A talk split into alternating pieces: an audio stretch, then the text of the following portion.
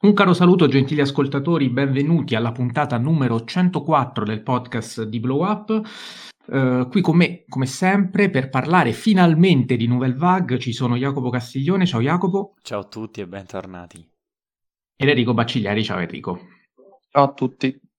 Dico finalmente perché? Perché eh, è da diverso tempo che ci chiedete di parlare anche di Nouvelle Vague, eh, cosa che eh, abbiamo fatto fino adesso molto poco.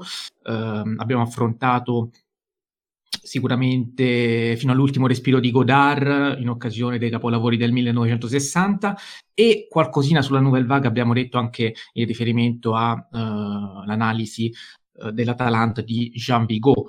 Uh, in quell'occasione peraltro parlammo anche um, di Zero in condotta, sempre di Vigo, che è un film che uh, sicuramente ha ispirato uh, i 400 colpi di Truffaut, che come da titolo è uh, l'argomento di cui ci occuperemo quest'oggi. Prima di iniziare ad entrare nel merito del film, una brevissima introduzione la facciamo sulla Nouvelle Vague, magari, eh, sicuramente um, insomma, chi ci ascolta ha idea di cosa, uh, di cosa, stiamo parlando? Stiamo parlando quindi di quella uh, corrente, uh, di quell'ondata che eh, travolse tutto il cinema, perché è a partire proprio dalla Nouvelle Vague che si comincia a parlare di cinema moderno, ehm, un cinema quindi che eh, non viene più visto solo come spettacolo, ma se vogliamo come, come, scrittura, come mezzo per pensare, come mezzo per comunicare, tant'è che infatti ci sono, a partire proprio dalla Nouvelle Vague, tutta una serie di rotture con il cinema classico, cinema classico che però viene anche in qualche modo um, rivisitato o meglio rivalutato. Uh, c'è un rapporto molto interessante uh, che lega il cinema classico con quello moderno che uh, insomma anche la Nouvelle Vague riconsidera, soprattutto nella misura in cui alcuni grandi autori del cinema classico furono riscoperti e rivalutati proprio dalla Nouvelle Vague, penso a John Ford, Howard Hawks, Alfred Hitchcock, Fritz Lang, Lubitsch, Preminger, Cirque, uh, Ray, Kazan, ma anche autori europei come Renoir, Vigo, che abbiamo già nominato, e soprattutto degli italiani Rossellini. E, e peraltro, proprio oggi, così, rileggendo qualche libro di, di storia del cinema, nello specifico uh, L'avventura del cinematografo di Sandro Bernardi, c'era anche una metafora, secondo me molto calzante, che descrive un pochino il rapporto tra cinema classico e uh, e Nouvelle Vague, perché eh, come eh, qui Bernardi eh, lo paragona un po' al rapporto che c'è con, uh, con i genitori, con il padre soprattutto, uh, perché la Nouvelle Vague ha appunto che l'ha rivalutato, però da la figlio del cinema classico, per continuare a crescere ha bisogno anche di staccarsi dal padre e quindi di rompere gli equilibri che il cinema classico aveva in qualche modo codificato. E lo abbiamo visto molto bene con, uh, come dire, uh, con, con, Godard, in occasione soprattutto uh, di Fino all'ultimo respiro. Anche oggi con i 400 colpi sicuramente vedremo tutta una serie di elementi di rottura che piano piano analizziamo, ma visto che ci è arrivata anche una domanda di uno ascoltatore, do subito la parola ad Enrico per parlarci della politica degli autori, quindi la cosiddetta uh, politique des auteurs, o oh, scusate il francese, però vabbè, Enrico lo sa dire meglio di me, uh, la domanda ci è arrivata da Pillai Andrea che ci chiede appunto di, uh, di parlare anche di questo. Enrico, cominci tu, poi magari aggiungiamo qualcosa anche io e Jacopo. No, io il francese non lo conosco, quindi non, non, non dirò il nome, la chiamerò al massimo politique, uh, non dirò mai le altre due parole. Eh no, politica degli autori va benissimo lo stesso. Sì, sì assolutamente, uh, infatti farò così.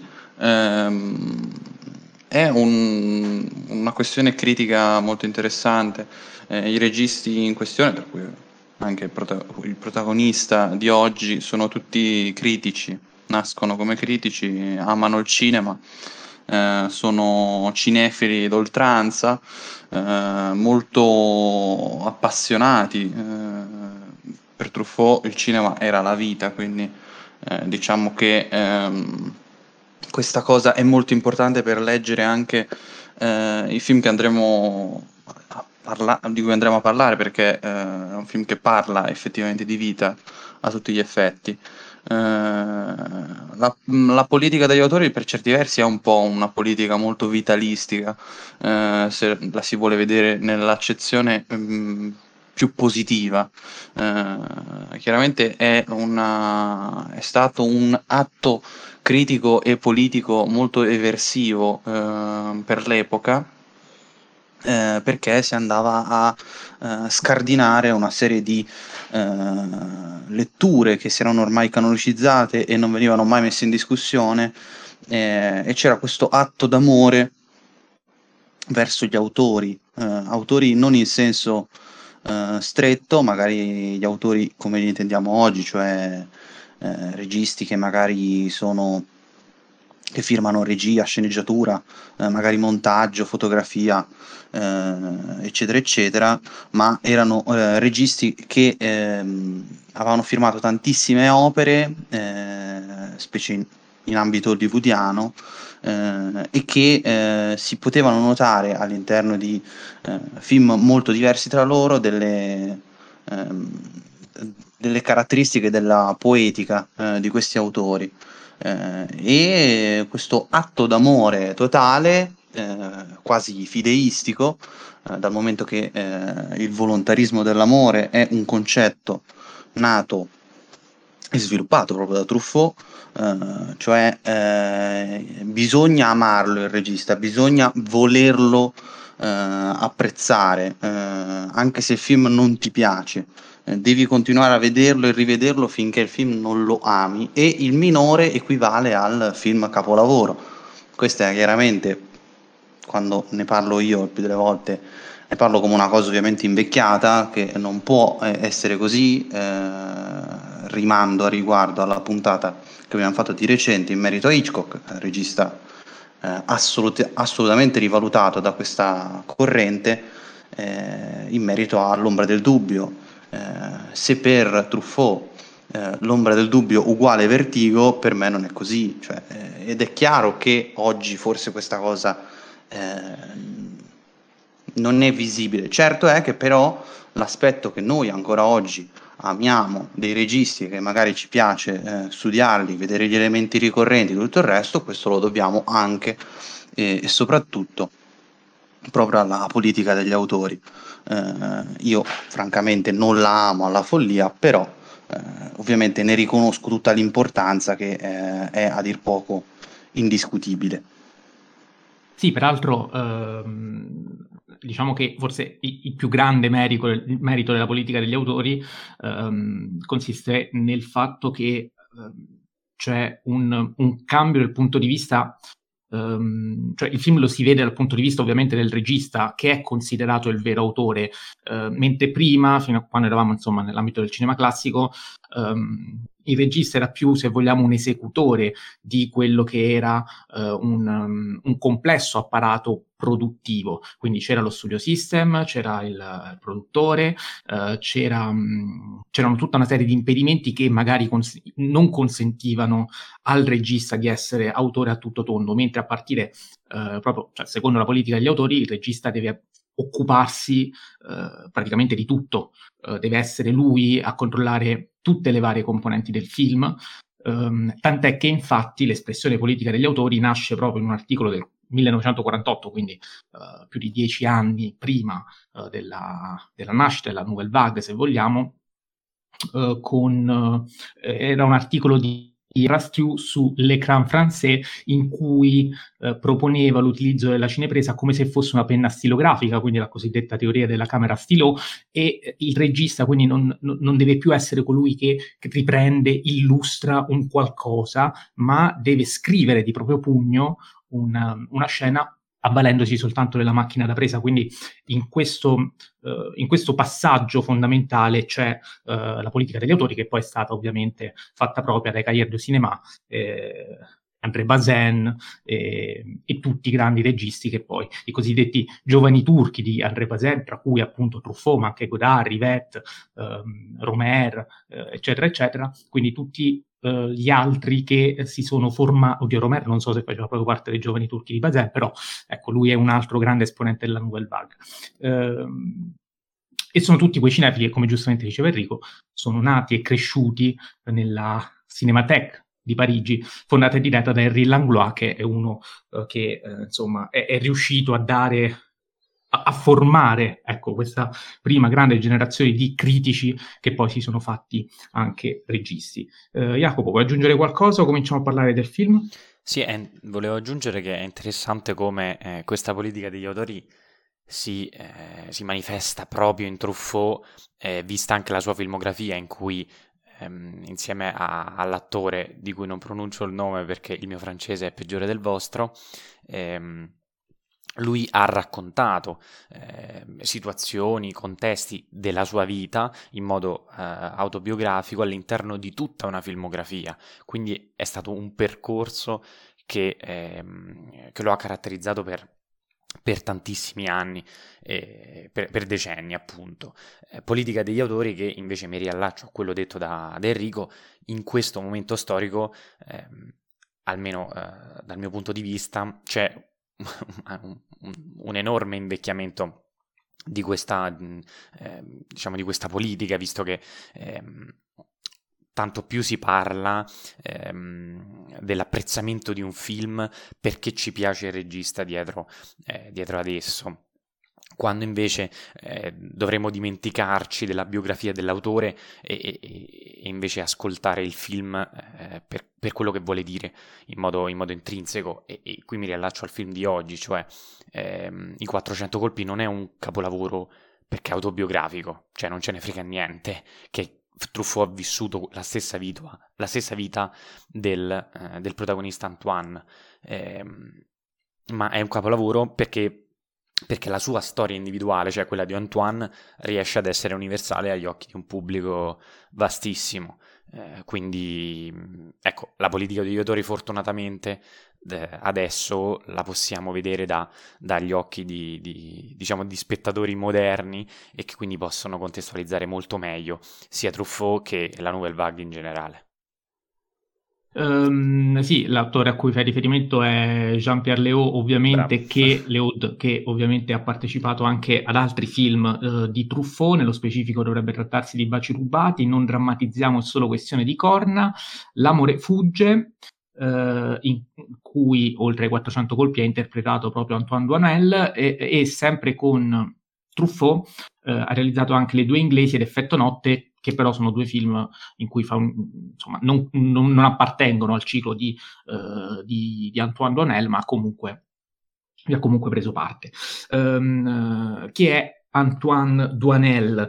Uh, è il protagonista dei, dei 400 colpi, è un, un bambino, uh, un bambino anche se vogliamo di, di buona volontà, nonostante uh, sia un po' una piccola peste e faccia un po' il diavolo a quattro. Uh, 400 colpi è uh, in francese un'espressione che più o meno vuol dire questa roba qui e, e spiega un pochino anche il titolo che altrimenti rimarrebbe criptico.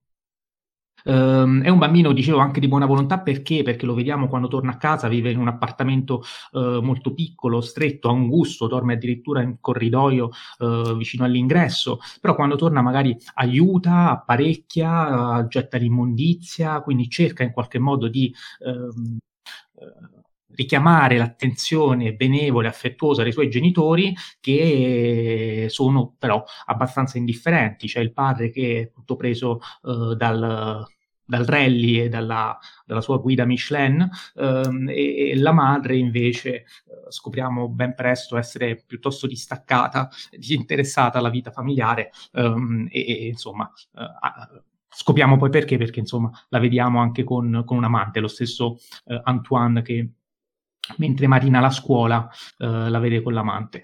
Eh, e insomma, per sfuggire un po' eh, alla, alla, vita scolastica particolarmente dura in quel tempo, con maestri eh, assolutamente severi e rigorosi, incompreso dai genitori, inizia a marinare la scuola, passa le sue giornate eh, insomma, girovagando per Parigi. Il film, peraltro, si apre con ehm, una con, con, dei camera car proprio uh, su Parigi, che diventa quindi quasi una coprotagonista del film, um, e va nei cinema, frequenta un, un, amico, ma alla fine, dopo, aver, dopo essere stato beccato nell'ennesimo furto, uh, in realtà poi il paradosso è che viene beccato mentre restituisce l'oggetto che eh, aveva rubato per fare soldi, non riuscendoci, eh, viene spedito il riformatorio dal quale poi scapperà correndo verso il mare eh, con uno dei, dei, carrelli e dei finali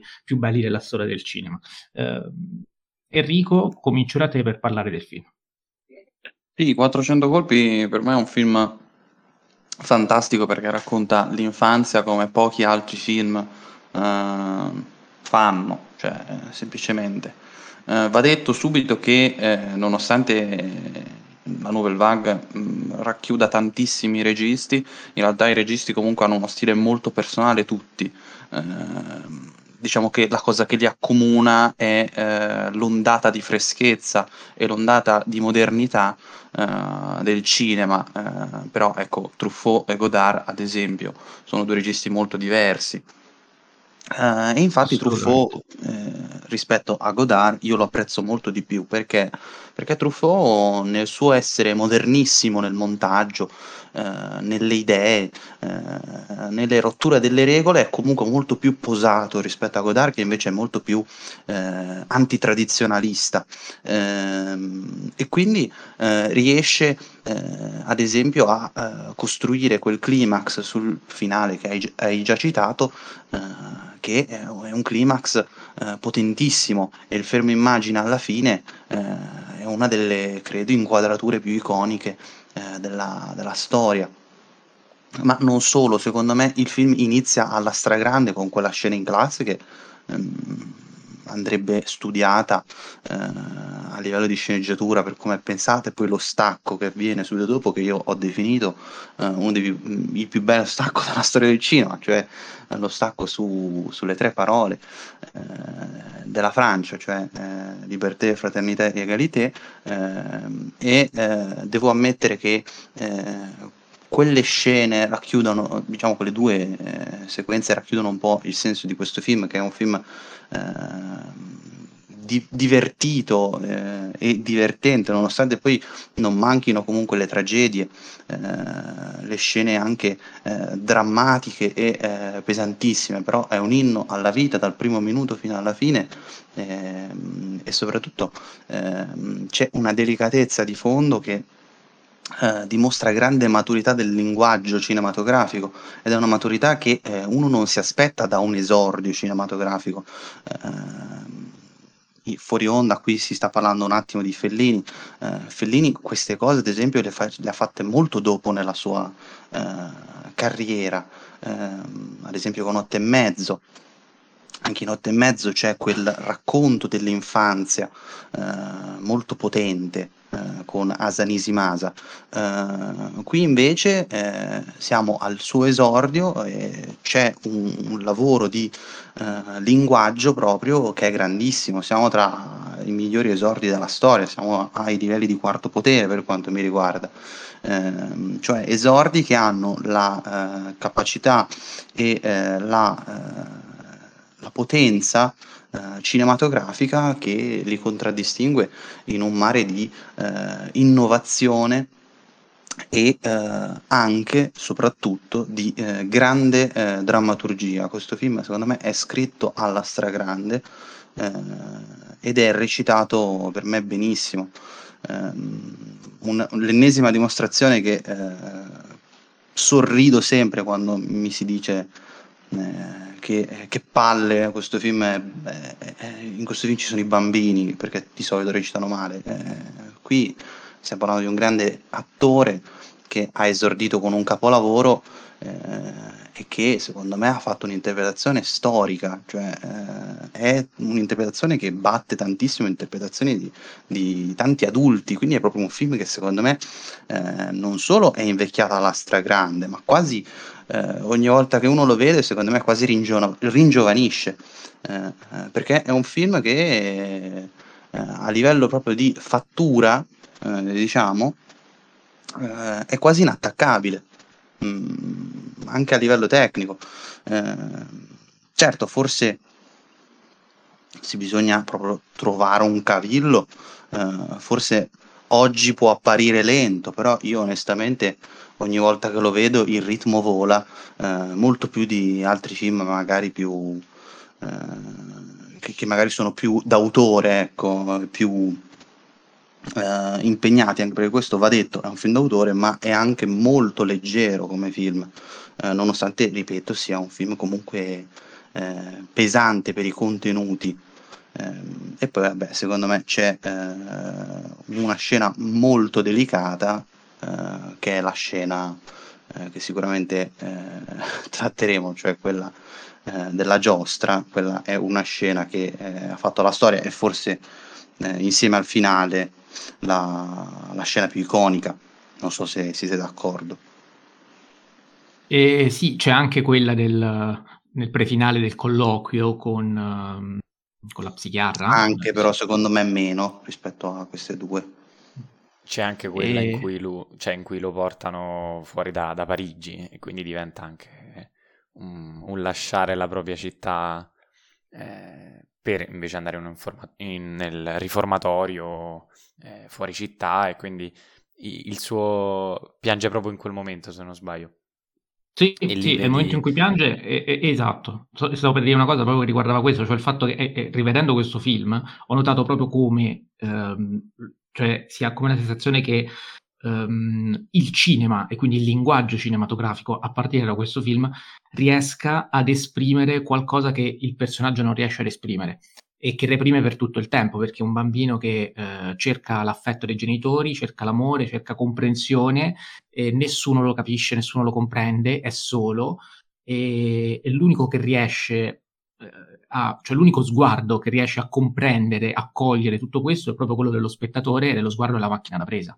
E in questo senso è un film modernissimo, secondo me, ed è il motivo per cui um, è un film che poi ha segnato per sempre la storia del cinema perché effettivamente lo sguardo della macchina da presa è uno sguardo uh, che legge, che legge il, le esigenze del, del, protagonista, le fa vivere allo spettatore e diventa l'unico capace di comprenderlo. Non è anche un caso il fatto che uh, il bambino continui ad andare continuamente al cinema e non è neanche un caso che l'unico momento di felicità trascorso con i genitori eh, è quando una sera alla fine tutte e tre decidono di andare al cinema, l'unico momento di spensieratezza, se vogliamo, che c'è, eh, che c'è in tutto il film, perché c'è sempre comunque un, un dire, la macchina da presa segue Antoine Duanel in quella che può essere considerata una, una deriva quasi, eh, un peregrinare alla ricerca di aiuto silente, ma che la macchina da presa coglie molto bene. Scusami Jacopo.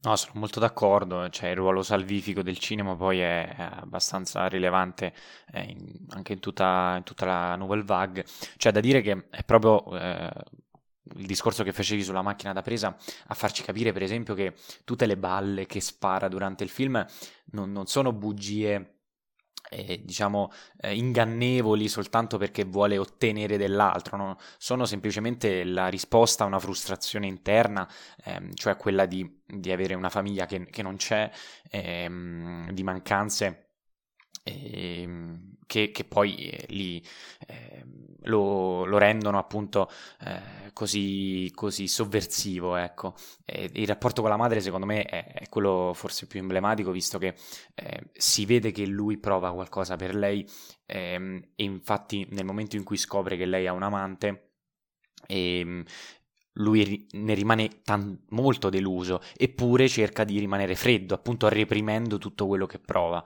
E, ehm, e la situazione familiare in generale che viene raccontata eh, in modo impeccabile, il modo in cui non c'è l'affetto, non c'è comprensione, sembra che appunto adulti e, e ragazzi parlino due lingue completamente diverse e tanto che appunto Antoine eh, diciamo, scappi continuamente da, dalle proprie situazioni come se fosse sì alla ricerca di qualcosa, come se fosse in fuga, come se cercasse una libertà che, che anche nel finale, eh, di cui tra poco pa- sicuramente parleremo, eh, sembra, sembra, trovare, sembra. E, um, è, io l'ho, l'ho, rivisto quest'oggi e um, devo dire che mi ha, mi ha sorpreso più della più delle precedenti visioni la finezza che c'è nella, proprio in sceneggiatura. Eh, per esempio, il fatto che durante, prima delle, dell'interrogazione, eh, il, Antoine, per esempio, si giustifica no? dicendo che sua madre è morta, no? E quando forse lui inconscia- inconsciamente eh, lo pensa davvero o forse lo spera, questo chiaramente non lo sappiamo, ma eh, sia la macchina da, da presa sia le, le, sue espressioni, quindi la bravura dell'attore, ehm, ci raccontano molto altro rispetto a, a, questa, a, questa, frase che può sembrare una, una stupida giustificazione mh, detta appunto al professore, al maestro. E maestro che tra l'altro in una delle sue lezioni e sembra ripetere eh, dov'è, dov'è, mio padre, where is my father, legato se non sbaglio a un, a un testo ehm, un testo. E chiaramente non è un caso visto che è proprio la, la figura del padre che per lui appunto è assente ehm, viene sostituita da, da, da, da, un, un, un patrigno diciamo che invece come dicevi tu nella, nell'introduzione è interessato allo sport insomma è di, è, ed è lontanissimo dal, ehm, dalla comprensione di, di suo figlio. E un'altra cosa sempre sui genitori, e non solo, è proprio l'utilizzo dei nomi, cioè eh, i genitori non hanno nomi, nemmeno i maestri, nessuno ha dei nomi, soltanto lui Antoine e chiaramente il suo amico René. E questo chiaramente spersonalizza, spersonalizza tutti i personaggi, li, re, li rende eh, rappresentazione di, di, diciamo, di, un, di, un, simbolo sociale, cioè nel senso i genitori sono la famiglia, sono il contesto familiare, il maestro non è un maestro, è l'istituzione scolastica e così via. Quindi la critica eh, di, di Truffaut chiaramente è riservata a un contesto molto più ampio e non al sing- alla singola situazione individuale di, Antoine, e questo chiaramente era, era ovvio.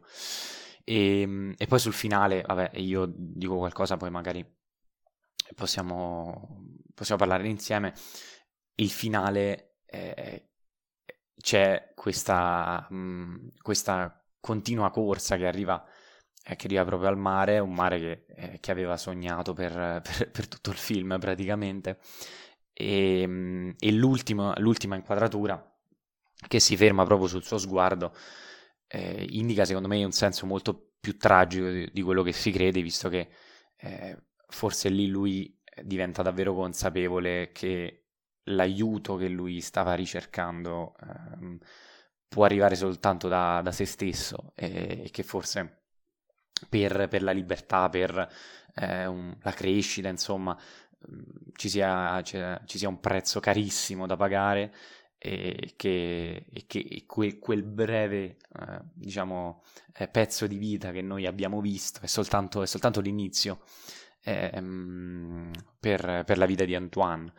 E, e chiaramente la rottura di cui avete già parlato, eh, stilistica, ma, ma, anche il senso di scrittura molto più psicologico che c'è eh, dietro questo film, ehm, mi, mi, fa ritornare alle parole di Mattia, cioè che questo film non è soltanto l'esordio di Truffaut, è, è forse proprio un manifesto eh, che, eh, che la Nouvelle Vague, cioè che Truffaut eh, utilizza eh, in, forse inconsciamente all'inizio per, per, parlare di un cinema, di un, di un, nuovo, di un nuovo, modo di fare cinema, eh, di, di, parlare di, di, contraddizioni reali, di, personaggi come Antoine, come lui stesso, e, ehm, che poi si distacchino appunto da quel cinema classico e, e che quindi Antoine rappresenti lui, ma non come biografia di, insomma, de, della sua infanzia, ma proprio come, come regista che si deve, eh,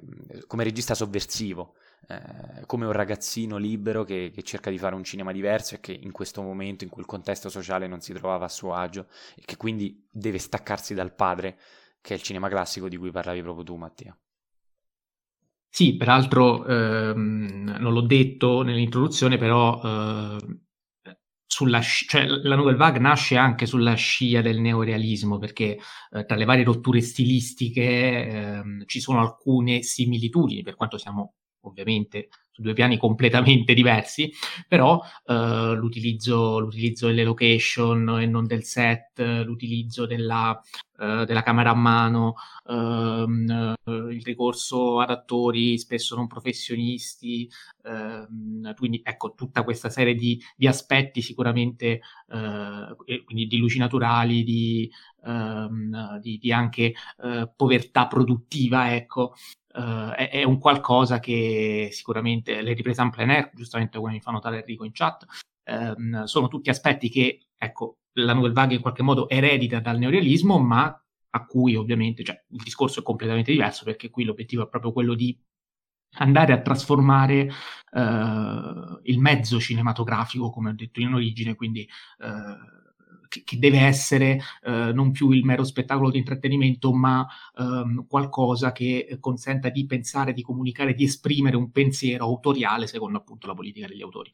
E, ehm, per Truffaut in particolare, che poi era considerato un po' il, il poeta uh, della Nouvelle Vague, uh, è, è, è, importante l'atto del narrare ancora più di ciò che si narra, e questa se vogliamo è una delle altre grandi rivoluzioni uh, della Nouvelle Vague, e il riferimento anche uh, ai carrelli a cui giustamente Jacopo faceva riferimento, uh, bisogna, non, non, si può non citare la uh, famosa poi frase di Godard, ovvero che la morale è una questione di carrelli, frase ehm, secondo cui ovviamente la, eh, eh ci indica che ehm, eh, in qualche modo la macchina da presa, quando si muove col carrello, si muove un po' come l'occhio comune, diventa una forma di, di incarnazione, se vogliamo, dello sguardo umano, che ehm, è uno sguardo più limitato, più interrogativo, non più assoluto, come magari tante volte avveniva eh, all'interno del cinema classico, non che il cinema classico non avesse dei carrelli, per carità di Dio, però qui i carrelli diventano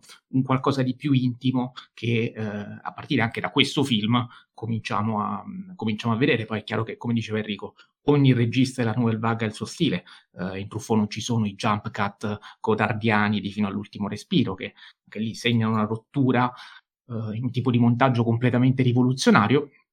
Però ognuno rivoluziona il cinema a modo proprio, ma ciò che accomuna tutti questi autori è l'intento rivoluzionario, questo sì.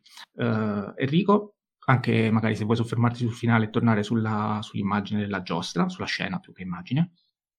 No, sulla questione del finale ci tengo a ribadire una cosa sul carrello, cioè che se nel cinema classico il carrello è un, un espediente utilizzato poco e quando viene utilizzato viene utilizzato in modo eh, strategico, cioè nel senso o è per motivi di spettacolo o è per motivi di eh, banale comodità per la, la rappresentazione della scena. Nel caso di di, di Truffaut ehm, il, il, carrello assume un, un vero e proprio ehm, diciamo eh, è, è, un elemento significativo eh, che ci permette di entrare nel, nel film eh, e eh, se vogliamo nel, nella diegesi quasi. Infatti eh, la macchina da presa diventa un personaggio alla fine quando eh, Antoine Duanel guarda in macchina quindi ecco, su questo secondo me eh, c'è eh, una grande eh, coscienza del, del, carrello e il carrello è anche un elemento, eh, una tecnica eh, che è stata usata in modo molto diverso da tanti grandi registi nella storia e questo secondo me è importante da, da, da riconoscere. E poi eh, invece per quanto riguarda la scena della giostra, eh, c'è secondo me un aspetto eh, interessantissimo di, di, di, quella scena, cioè il fatto che ehm, è una scena che avviene, mm, adesso non mi ricordo bene di preciso quando, ma più o meno intorno a metà film, ed è una scena di una delicatezza estrema, eh, e torno al discorso che facevo prima, cioè appunto eh, una delicatezza che ci si aspetta da un regista che eh, ha già fatto diversi lungometraggi. Eh, e invece ehm, quella scena ha la potenza e la delicatezza grazie al, al silenzio ehm, dei, dei, personaggi, ma a, alla musica e alla macchina da presa che assiste eh, in un, mi viene quasi da dire, eh, dolce distaccamento, cioè nel senso che ehm, la macchina da presa, al contrario ad esempio del carrello che vediamo alla fine, non, non, non, non si muove per interagire con, con Antoine Duanel, ma ehm, in questo distaccamento in realtà c'è secondo me una dolcezza di fondo data anche ovviamente dalla recitazione, eh, dalla scena in sé e appunto dal momento in cui ehm, è eh, inserita eh, nel, nel, racconto. Eh, quindi secondo me è una scena di grande classe eh, e di grande costruzione, de, diciamo, della sequenza dove è posta e ehm, di realizzazione. E questa cosa mh, mm, è una pura e semplice curiosità, ma eh, mi fa particolarmente scalpore visto che sono reduce da The Whale e quindi eh, a proposito di costruzione eh, di una sequenza ehm, sul prima e il dopo, ehm, Mattia ride perché eh, anche lui ha avuto la disgrazia eh, di, di, di, di, vederlo. No, no, io non sono così cattivo come te su questo film, quindi sarà, sarà, sarà, sarà mio l'ingrato. Sì, sì, vabbè, certo, ovviamente. No, vabbè, io lo difenderò, mi pare di capire. Adesso Jacopo non so se lo vedrà, però. Sì, sì, nella, lo vedrò. Nella prossima puntata sulle nuove uscite, che vi anticipo essere già la prossima puntata, parleremo anche di The Whale. E spero di non essere il solo. Ma ripeto, questa, questa, era una pura curiosità, curiosità eh, e casualità, cioè certo, nel senso, certo. a prescindere da The Whale, certo. questa cosa. Pur non essendo entusiasta del film, mi pare di capire che sarà a me, toccherà a me l'ingrato compito di difenderlo. Detto questo, comincerei a rispondere alle domande degli ascoltatori. Eh, c'è scritto un Santi Amantini dicendoci che I 400 colpi è uno dei film della sua vita e che ci ascolterà con piacere. Quindi noi ehm, cogliamo l'occasione per salutarlo e ringraziarlo. Eh, Roberta Martinelli ci dice: film stupendo, Truffaut, Godard, eccetera, hanno fatto del gran cinema, ma spero che si parli anche di, di Agnes Varda eh, o Varda eh, e ovviamente non in questa puntata, però penso che prima o poi toccherà anche a lei, uh, un'altra delle esponenti della Nouvelle Vague, uh, belga peraltro. E, c'è scritto Pilla e Andrea sulla politica degli autori, abbiamo già risposto, anche sulla provenienza critica eh, dei parecchi registi della Nouvelle Vague e anche su questo abbiamo già risposto. Uh, c'è Clemente Stardust 2.0 che ci chiede: I 400 colpi rimane uno dei migliori esordi di sempre, ma quale film vi piacerebbe recuperare di Truffaut? E a questa domanda rispondo uh, dicendogli intanto che di Truffaut purtroppo non ho visto molto, nel senso che ho visto soltanto i 400 colpi, Jules e altro capolavoro totale, e che alla prima visione peraltro mi piacque ancora più dei 400 colpi, ma mh, non potevo capirne la grandezza, eh, visto che ho visto il film da totale ignorante. E, mh, ho visto anche Baci rubati, le due inglesi e credo basta. Però ecco, Effetto Notte secondo me è un film imperdibile e vorrei recuperarlo insieme all'ultimo metro di cui ho sentito sempre parlare bene, però eh, non, non, sono ancora riuscito a farlo. Il suo consiglio, eh, quello di eh, Clemente Stardust, è di recuperare L'uomo che amava le donne, ecco, titolo che per esempio io non avevo mai sentito e quindi eh, sicuramente ce lo appuntiamo. Jacopo? Mentre io mi assento un secondo perché mi si sta scaricando il computer, quindi fate da soli per un attimo, che Rovenia. Ok. Eh, di Truffaut io sono sempre stato curioso di vedere Fahrenheit 451, visto che ehm, è, u- è, il, è, il, suo primo film a colori, ehm, tra l'altro di produzione non francese, il film, se, no, se non vado errato, ehm, ed è un film che, eh, almeno da, da, da, ciò che ho letto, eh, ha, ha una, una, una, grande ispirazione hitchcockiana e, e, che un po' si distacca dal, eh, dal cinema eh, di Truffaut come, come lo intendiamo, eh, come l'abbiamo inteso oggi, per esempio. Vabbè, è un film di fantascienza, molto più drammatico, è a colori, come già detto, e, e chiaramente l'interesse è dato anche dal, dal, fatto che sia la trasposizione del, um, del romanzo di Bradbury, che, che, che al cinema è sempre, eh, è sempre stato interessante, insomma, vedere eh, le varie versioni. E nulla, Enrico? Io invece anch'io sono per Effetto Notte, eh, di film da recuperare, ma in generale io sono proprio curioso di recuperare tutto il ciclo di Antoine Donnel perché io ho visto solo eh, i 400 colpi, quindi eh, sono curioso di vedere eh, quanto eh, il ciclo to cure possa essere eh, molto interessante, però ecco se devo dire un film e basta dico Effetto Notte che non fa parte del, del, del ciclo. Chiaro. Allora, se non vogliamo aggiungere altro, direi di passare alla seconda parte della puntata.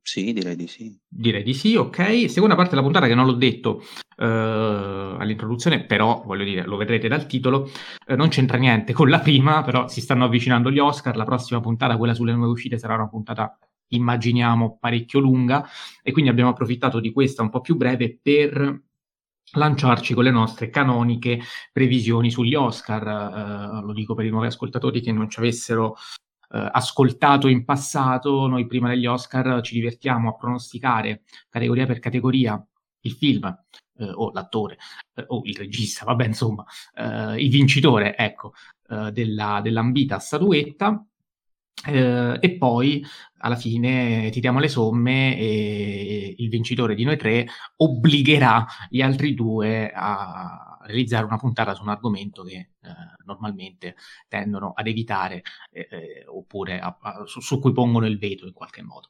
Eh, detto questo, direi appunto di cominciare brevissimamente. Io partendo da Wikipedia. Puoi, puoi già dire varie... che, che, mi avete ambusciato uh, oggi. Non so, non so cosa vuol dire ambusciato, ma forse vuol dire uh, fregato. Molto. vuol dire ambush, vuol dire imboscata ah, in ecco, inglese. Sì, sì. Ottima imboscata, assolutamente sì. Perché l'abbiamo fatto all'ultimo secondo, Jacopo eh, fino adesso ha vinto le, le, due edizioni precedenti, tutte e due, visto che lui... Ma, ma vincerà anche a suo giro, eh. Vincerà anche eh, a suo probabile, giro. probabile. Posso assicurare. Però stavolta l'abbiamo detto all'ultimo, quindi è meno studiato, mettiamola così. Vediamo un po' se cambia qualcosa. Non lo so, io intanto parto, ovviamente eh, saremo velocissimi, diremo soltanto il titolo, eh, senza dilungarci su speranze, ambizioni, previsioni, dubbi, eccetera, eccetera, cosa che faremo invece eh, nell'apposita puntata che dedicheremo alla notte degli Oscar il giorno dopo la premiazione. Quindi così vi, vi, anticipo anche il calendario delle prossime due settimane. Ehm, partiamo con miglior cortometraggio d'animazione, leggo velocemente i titoli, Il bambino, la talpa, la volpe e il cavallo, The Flying Sailor, Ice Merchants, My Year of Dix, An Ostrich Told Me The World Is Fake and I Think I Believe It. Titoli molto interessanti, Enrico. My Year of Dix che ha fatto tanto ridere quando è stato annunciato. Sì, è vero. Io invece dico Il bambino, la talpa, la volpe e il cavallo. Jacopo, che è l'unico che è stato tradotto, quindi mi, mi ispira fiducia. Io mi adeguo a Mattia, tra l'altro un... l'ho, l'ho, anche visto, eh, è, è, disponibile su, su, Apple TV se qualcuno è interessato. L'animazione è meravigliosa, un po' meno la storia che invece è tratta da un racconto per bambini, se non vado errato. Mamma mia, cioè Jacopo studia pure quando, quando viene interrogato a sorpresa. Non l'ho visto questo, questo corto, quindi è un caso.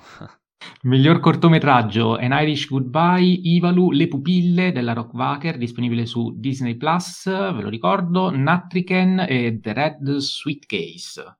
Enrico. Uh, le pupille che devo ancora recuperare, peraltro. Eh, Jacopo? Anch'io.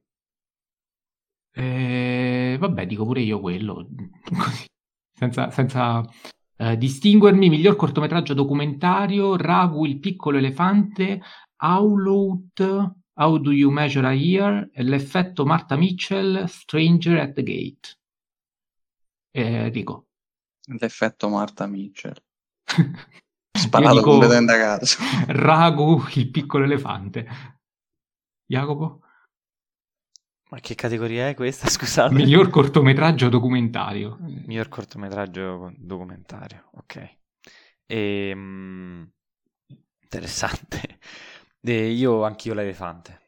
Allora, miglior documentario andiamo tutti su Leone d'Oro? No. Tutta la bellezza e il dolore? No. no. Ok, allora leggo anche gli altri. All the Braids, Fire of Love, House Made of Splinters, Navalny. Ah, c'è Navalny, ok, dico anch'io Navalny. Scusate. Ecco, eh, io dico Navan. Anch'io. Ah, ok, allora siamo tutte e tre lì. E, mh, scusate, ma Wikipedia mi aveva evidenziato soltanto il Leone d'Oro tra, le, tra i titoli linkabili e quindi non avevo considerato questo. Miglior canzone originale. Uh, Applause, vabbè, il titolo del film Tell It Like a Woman, uh, All My End, Top Gun Maverick, Lift Me Up, eh, di Black Panther, Nato Nato di RRR e This Is a Life in uh, Everything Everywhere All At Once. Enrico? Hold My Hand della Dea. Eh, magari, ti piacesse. Secondo me RRR. Jacopo? Nato nato di RRR. Ecco là, pure io. Quindi se l'ha detto Jacopo mi sa che ci ho preso. Miglior colonna sonora originale. Uh, niente di nuovo sul fronte occidentale. Babylon, Gli spiriti dell'isola, Everything Everywhere All At Once, The Fablemans, Enrico. Babylon. Lo spero anch'io e dico Babylon pure io. Babylon. Bene, tutti e tre. Uh, quindi non lo vincerà mai. Miglior sonoro, niente di nuovo sul fronte occidentale. Avatar, The Batman, Elvis, Top Gun Maverick. Enrico. Vabbè, eh, partendo dal presupposto che dovrebbe vincere Avatar e Top Gun Maverick, niente di nuovo sul fronte occidentale. Oh, Gesù, no, io dico Top Gun, a questo non glielo possono togliere. Se non vince questo, eh, non vince niente, dai. No, fidati, fidati. No, no, io dico Top fidati. Gun. Vabbè, Jacopo? Top Gun Maverick. A posto, sono più tranquillo adesso. eh, migliori effetti speciali. Eh, vabbè, li leggo, niente di nuovo sul fronte occidentale, Avatar, The Batman, Black Panther, Top Gun Maverick, chi è che non dice Avatar? Nessuno. Nessuno. Perfetto. Miglior trucco e acconciatura, niente di nuovo sul fronte occidentale, The Batman, Black Panther, Elvis, The Whale. Enrico. Elvis. Pure io. Jacopo? Ok, migliori costumi, Babylon, Black Panther, Elvis, Everything Everywhere All At Once, la signora Harris va a Parigi, Enrico. Black Panther. Oddio, eh, Jacopo? Anch'io. Oh mio Dio, siete seri? Io dico Elvis. Sì, anche. Seconda scelta. Però, mamma mia, spero non Black Panther. Vabbè, che pure Elvis. Vabbè, andiamo avanti. Miglior fotografia, niente di nuovo sul fronte occidentale. Bardo, Elvis, Empire of Light, Tar. Qui, se non sbaglio, ci sono Bardo ed Empire of Light, che sono le uniche due nomination che hanno proprio per la fotografia. Enrico? Perché sono dei due maestri che dovrebbero vincere, eh, però vinceranno di nuovo sul fronte occidentale. Anche secondo me, eh, a posto. Scenografia, niente di nuovo sul fronte occidentale, Avatar, Babylon, Elvis, The Fablemans, Enrico. Eh, credo... Qui devo... Fate voi perché ci Facciamo dire prima Jacopo, va, che così esatto. vince, vince Babylon al 99%. Ah sì? Sì. Eh, io ti dico Elvis, guarda, così a sfregio. Niente di nuovo fronte occidentale. Ecco, dico, la, la, butta sulla scaramanzia, miglior Ma montaggio. quella merda lì, quindi non ci posso fare niente. Gli spiriti dell'isola, Elvis, Everything Everywhere All At Once, Tar, Top Gun Maverick. Enrico.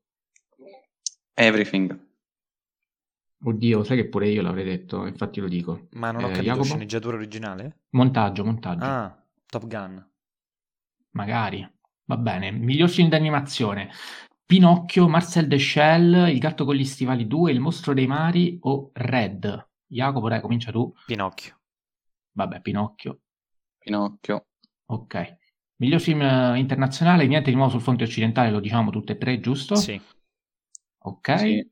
Gli altri sono Argentina 1985, Close, Io e uh, The Quiet Girl. Miglior sceneggiatura non originale, niente di nuovo sul fronte occidentale, Glass Onion, Living, Top Gun Maverick, Women Talking. Enrico.